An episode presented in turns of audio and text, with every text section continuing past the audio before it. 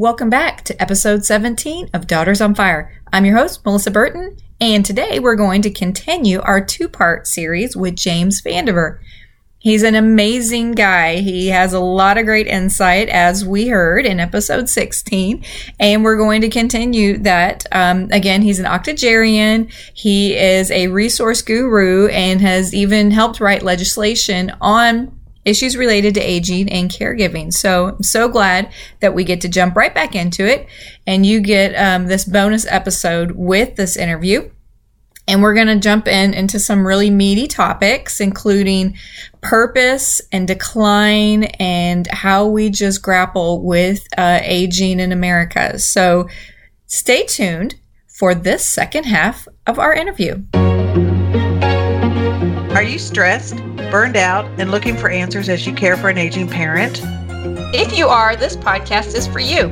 Here you will receive actionable advice from seasoned professionals, validation and compassion for the incredibly tough job you are doing, and most importantly, supportive love from a community of like minded warriors. You're not alone. Join this powerful community as we support you on your complicated journey and help you transform into an empowered and calmer caregiver from your um, octogenarian perspective, how has the um, reliance on technology impacted you personally and you know those around you? How you're seeing the adaptation to technology, and then also how has just age impacted you? Kind of the acceptance of aging, because I, I want to give a little story. When I first got into uh, my social work career, which was kind of an encore career. It, it ironically happened after the great downsizing of 2008. Um, I was not a social worker. I went back to school at that point after getting laid off. But long story short, when I first got into healthcare social work, I felt like I had a lot of answers, and, and like I wanted to be proactive, proactive, proactive, proactive. But that was the name of the game. I had um, information to help people be safe and proactive. And then I realized that's not necessarily how people want to live their lives because if you are um, at that stage, especially let's say with a dementia diagnosis, if you're feeling a little confused, if you're feeling like something's not right, one, getting an answer to what's going on with you is a lot harder than it actually looks. It's not like they, you can just, with a simple little test, you can get a diagnosis. And two, once you have that diagnosis, it helps maybe the family to prepare, but it, it then you get labeled and you live your life as somebody with a terminal disease. And the day before, you were just somebody who was dealing with some confusion issues. And I realized that in that moment, I don't think I would have wanted that diagnosis. I think I would have wanted to live with hope of I'm just going to be me for as long as I can be me instead of chasing down some proactive diagnosis. And so, with as I've gone alongside so many more families, I realize um, it's really not my place to say what somebody who is experiencing that final chapter of life would want. And I've really backed off quite a bit from that. And how do you see that in your experience? Uh, you are challenging me to be uh, introspective and uh, honest, and uh, neither is easy. I, I take you as a very honest man. Uh, the um, the transition to quote retirement um, again is as different as the individual. Uh, I can I cannot imagine myself being retired in the sense that I have absolutely nothing to do, uh, not to be engaged in some way with outreach.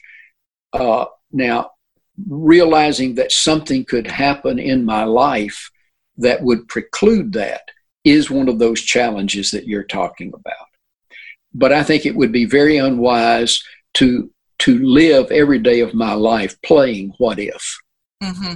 You you you live your life as though that is not going to occur, and then deal with it when it does.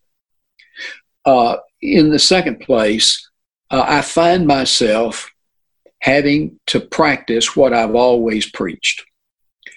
And that is that our culture determines worth based on what we do and not who we are. Mm.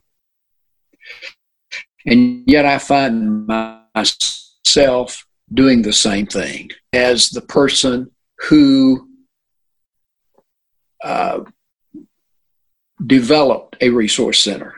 Mm-hmm. The person who helped write some legislation for uh, patients in Tennessee.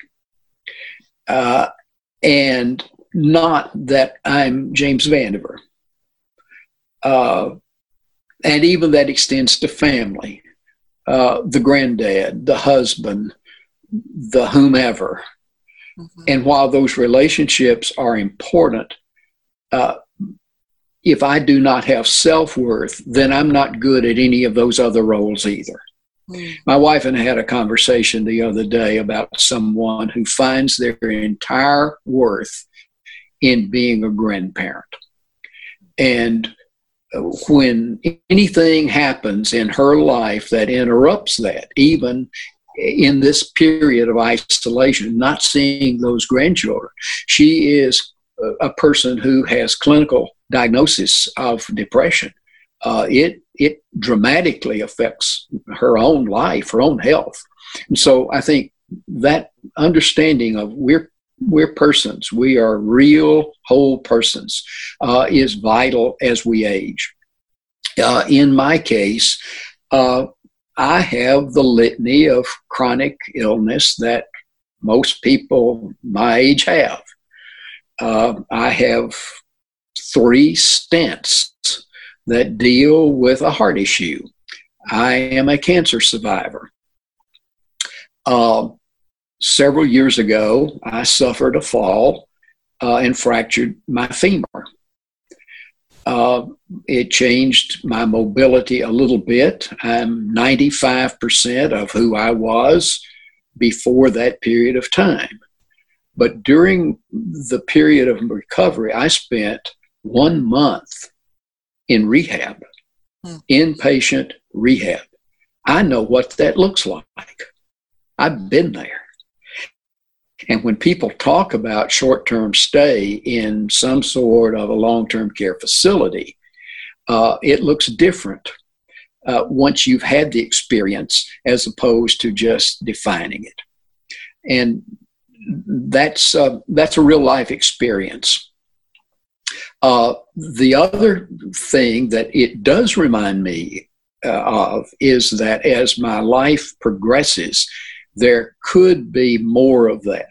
I read some statistics the other day that said the the the need for support in ADL uh, activities of daily living dramatically increases after the age 85. If you look at the statistics of aging and the need for ADL support, uh, in the mid 60s, it's really about only 3% which is is very very small. It increases to only like 10 or 15 percent in the 70s. Once you reach that 85 plus, it's dramatic. And I, I look at my own birthdays and I think I need to at least accept the possibility that that could happen and when and if it should happen, that I do not become that person that we talked about a little earlier uh, that uh, needs to cooperate in the decision making that is not only for my own well being, but for those of my family and those who will be called on to take care of me. What advice would you give after going like through that short term rehab um, to my cohort, um, the younger caregivers that you would say look just just remember this just know this um, that you you can't know it because you're not where i am but i can tell you to be mindful of it. What advice would you say would be very powerful for us to know? I think understanding the recovery potential of the individual would drive that uh, I remember a conversation that I had with a therapist one day. I was down in the treatment center, and the lady said to me, uh, I want you to look across the way at this particular person. Do you do you see her? And I said, yes. She said, let me tell you what our goal is for her.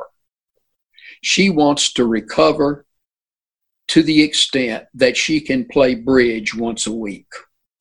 Hmm. That's our goal. That's her goal. Your goal is to get you out of here as near 100% as we possibly can.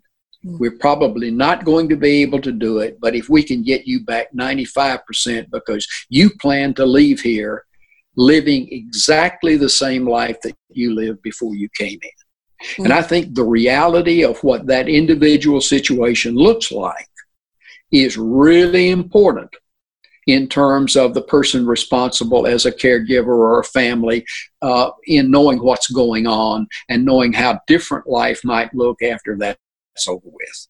Mm-hmm. Second thing, caregiving within family settings needs to learn how to shop for the very best care that's out there. Mm-hmm. If you're going into a short term facility, learn all the right questions to ask.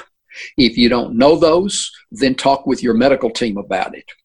And again, be careful if you're only dealing with discharge planners. And I know this is probably going to sound, sound a little bit unkind, uh, unkind, but it if it's not just a, a numbers game, if it's not a heads on bed, if it's not, I've got to get six patients out of that acute care bed today. If you're not careful, uh, if a family is handed a list of options to go look uh, for, that's horrible advice. Uh, get additional help. Uh, perhaps it's someone like you. It's for sure somebody like Robin Arab, mm-hmm. and if, and build in that other layer of educational care. It'll make all the difference in the world in your ability to be a good caregiver, your ability to be a good patient, and frankly, it will profoundly affect your recovery.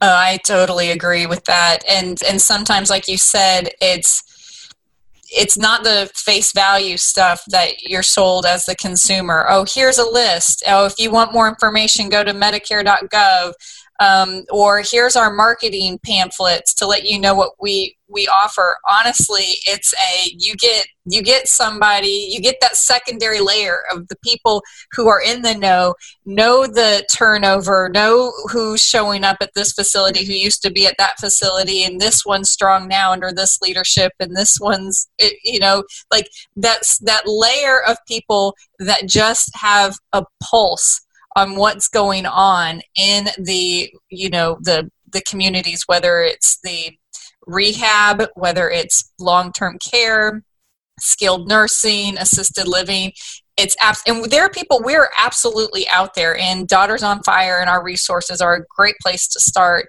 um, for you know not just the middle tennessee area but we can help plug you into other people that are in the know that can kind of give you that scoop you're well, right. The other that day, so I looked. Uh, I looked through the list of questions that Robin has developed on questions to ask when you're making those decisions. That that's incredibly important. So have be armed with those kinds of things. Um, I. Uh, we used to tell people as we were discussing this uh, in seminar settings, uh, you, you, go in to look at a long term care facility, and uh, the marketing people will tell you um, uh, look at uh, look at how lovely the lobby is. Mm-hmm. Uh, look at the fact that we we have real linens on our tables at meals, um, and uh, the food is really good, and uh, the room is bright. And my reaction is the food's supposed to be good. The the the room's supposed to be well painted. I had a friend uh, not long ago who told me about uh, trying to sell a car. And uh, he was getting a, a, a, rather low ball price for it. And uh, he said, he told the guy, you know, well, it has a new battery and new tires. And the individual said back to him, cars are supposed to have good batteries and good tires. I mean, that's that's baseline. Right, right. And so we don't settle for baseline. Uh, uh we we need another layer of decision making. Absolutely. Uh, in in my own case, uh, as I view my own aging, uh, I'm compelled to look at some of the needs that we all have in terms of well being as we age. Uh, I mentioned self worth a little earlier. Uh, there's a great deal of research in this whole area some of the greatest work that's been done is by a group of geropsychiatrists over at Duke University, uh, led by Dr. Koenig. Uh, lots of information out there uh, in terms of the studies that they have done uh, in regard to well-being. Uh, we we need a sense of, of, of some degree of acceptance. Uh, we can fight it. Uh, we can play like it's not occurring, but that's not going to stop the progression. Number two, we, we need to be able to look back on our lives and know that something that we have done has mattered. Uh, Faye's dad uh, had vascular dementia. And as we watched that disease progress in his life, he had been an entrepreneur, he had owned his own business. Uh, he was a, a, very generous man, uh, he was a very loving, giving person. Uh, and he, his, his comment that we heard repeatedly was, I don't want to be useless. Mm. I, I, want to be useful. And so I think as we age, we need avenues to express that. Uh, we need to learn how to serve others. Uh, that the way we serve others may may differ a great deal, but we need those kinds of things uh, to help us age successfully. Dr. Jane Thibault recently retired from the medical staff of the University of Louisville. Um, uh, talks about the fact that every domain of life, unless it is interrupted by some type health condition, and I would say dementia would be the the, the typical one there. We have the capacity as human beings to continue to grow and develop and mature throughout our entire lives. While the physical might take a bit of a different uh, turn, we can grow intellectually. Tests prove that that maybe even IQ increase, increases as we age in certain situations. Uh, our our social uh, ability to develop better relationships, many times mature, as we have learned from past mistakes. Uh, spiritually, the things that matter in our lives, what's important in our lives, our value systems may become much more well balanced. The idea that aging plateaus at some point along the line, and that from that point on, there is no potential for increase or change, but it, it only becomes uh, diminished. Is is not true. Mm-hmm. And to learn to look at oneself as one ages, as having that capacity, should encourage us to look for ways to make that happen, uh, and and to enhance that uh, this business of uh, follow good health habits. Uh, if you have had some bad habits in the past, as soon as possible, try to try to conquer those. Exercise regularly. Um, have good nutrition. Uh, do the kinds of things that promote good health at any age. All of these relate to um, to the aging cohorts. You know, one of the things um, I, I like to kind of shake things up by having people re um, evaluate what they think of certain words. And I know that nobody wants to be a burden. I hear that over and over again. I don't want to be a burden. I don't want to be a burden. It's almost like you equal when I become a burden, I no longer have purpose and value. But I think that we all need to get to a point where we accept that we will be a burden. We will be a burden on somebody. It won't be a burden where it will will be unloved or we don't have value, we don't have purpose. So, like you're saying, it's almost like accept and release the um, resistance to being a burden and realize that you still have value and worth and purpose in in you know your your smile and your presence and just or your wisdom and your insight like what can you still do and be even when you require a lot of assistance and support and are quote unquote a burden because other people are having to help you and help take care of you. Um, I, I'm, I'm trying to one soul at a time. I'm going to break down the whole uh, the stigma to burden, the word burden. Let's embrace the fact that we will be a burden, and that's our gift to the world because it means somebody else gets to show us how much they love us. Well, it, it's like Rosalynn Carter says only four types of people in the world. Right. Uh, I think she says it as well as I've ever heard it. Yeah. You either have been a caregiver, are one, will be one, or you will be in need of a caregiver. Absolutely. Uh, and I, I challenge any of us to look at our own lives and define our, our situation in those four areas without realizing that's me. Right, right. Um, well, James, we have a few more minutes, and I'd love to get your take on um, on kind of our theme for the month eh, is the male perspective. Either, and one of the things you had told me earlier before we got on um, today is the percentage of males being caregivers is drastically rising.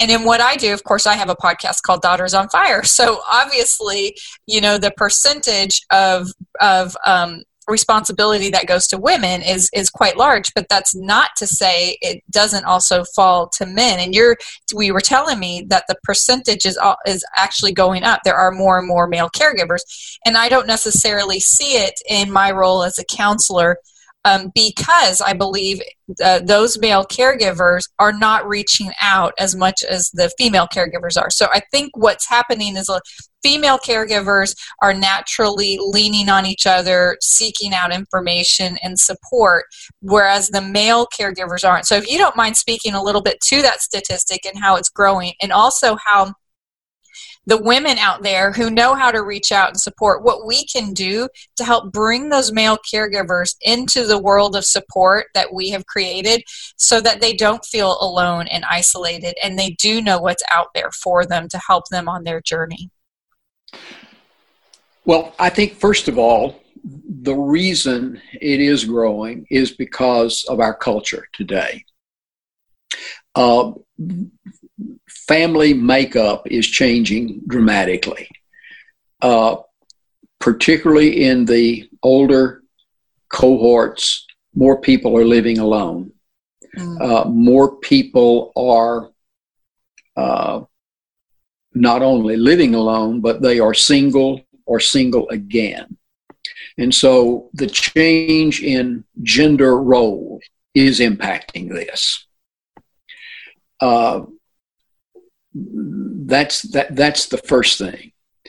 Uh, number two, uh, sometimes it is growing merely because of necessity, and there is no one else, and so you have to step forward. And if you had some alternative in the past, you're right. Certainly, we would have reached out for it. We would have said to that uh, that female uh, you do it, I'll support you in it. But what if there is no one like that? And all of those options have gone away. we have outlived all of those. Uh, I think uh, it's changing uh, because of the need for more caregiving.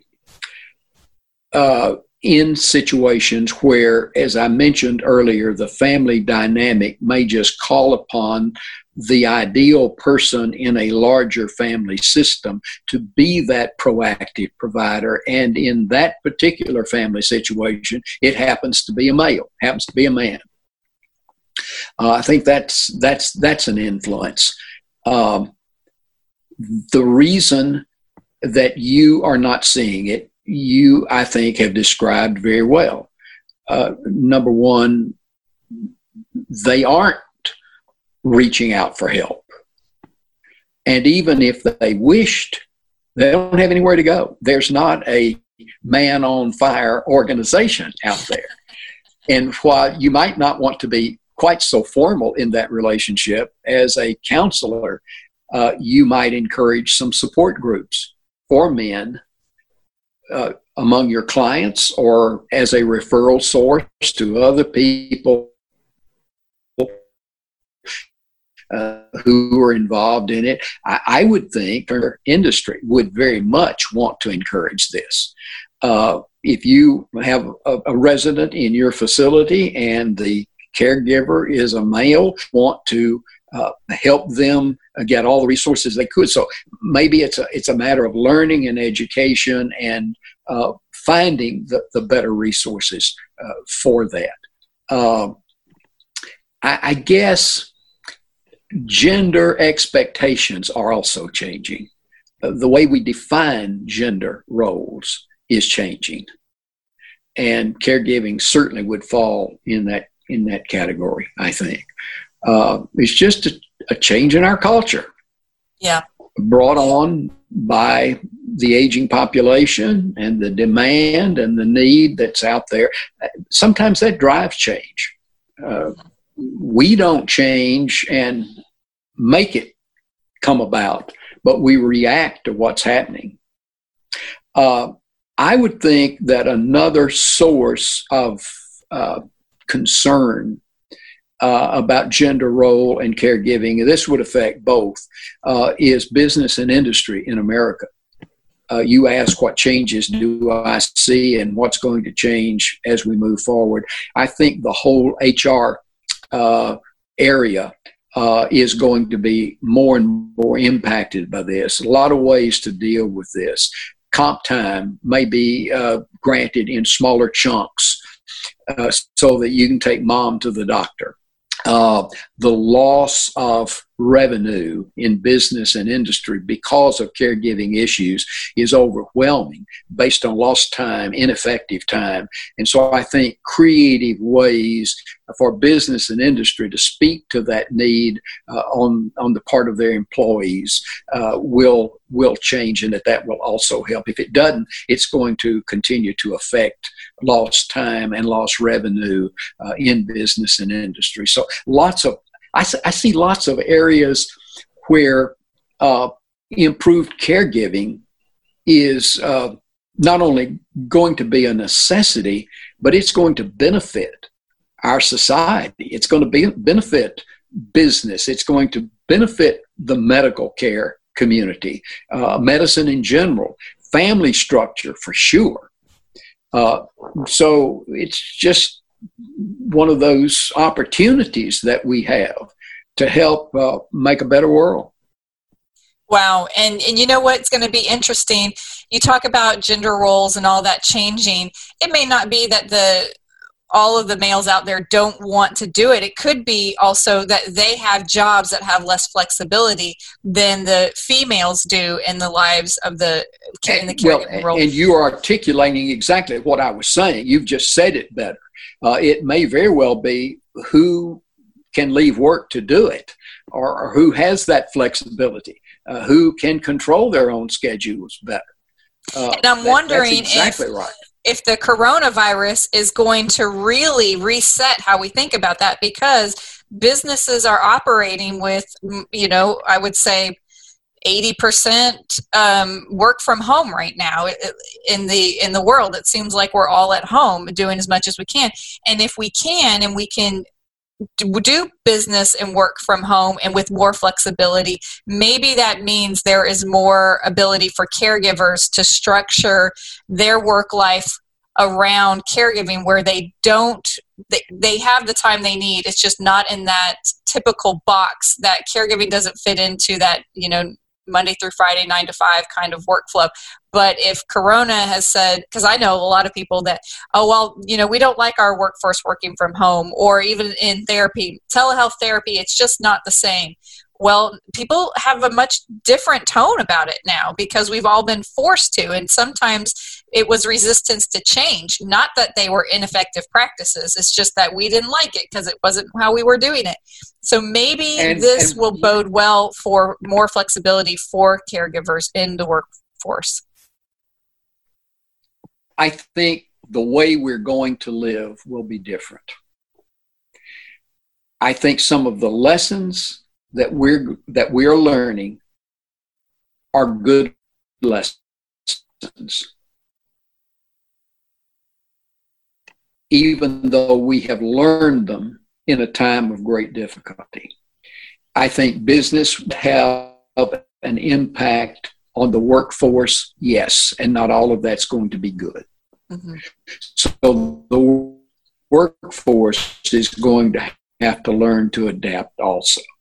Again, uh, I am a person who desperately looks for a glass that's half full not half empty. And I think it's a great opportunity for us to learn to do something better than we've done it in the past. And one of those things is how do we take care of people better than we've done in the past? Mm-hmm. When you take advantage of every opportunity that you have to learn and do it better.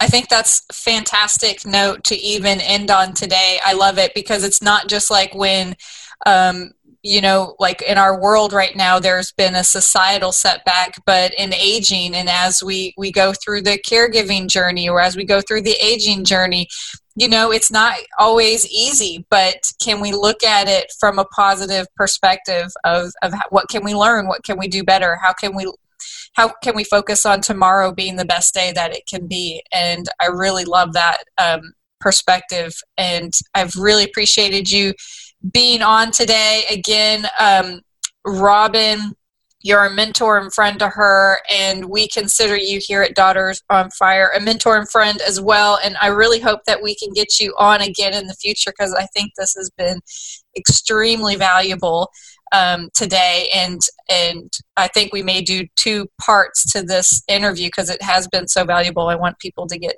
um, as much as I have out of it. So thank you, James. Any last parting thoughts from you? Age is just a number. Age is just a number. That's right. Yep. Well, I love it, and thank you again. We appreciate your time and um, and just appreciate you for all that you've done for our community and for this interview today. So, thank you very much. We hope you enjoyed today's episode and ask that you subscribe to this podcast. If you find this podcast helpful, please leave a review so we can reach more women like you. You are not alone on your journey, and the Fire Tribe is here to support you. Check us out at daughtersonfire.com and our Facebook group for more support and resources. Until next time, remember, you are the fire that fuels the engine of life.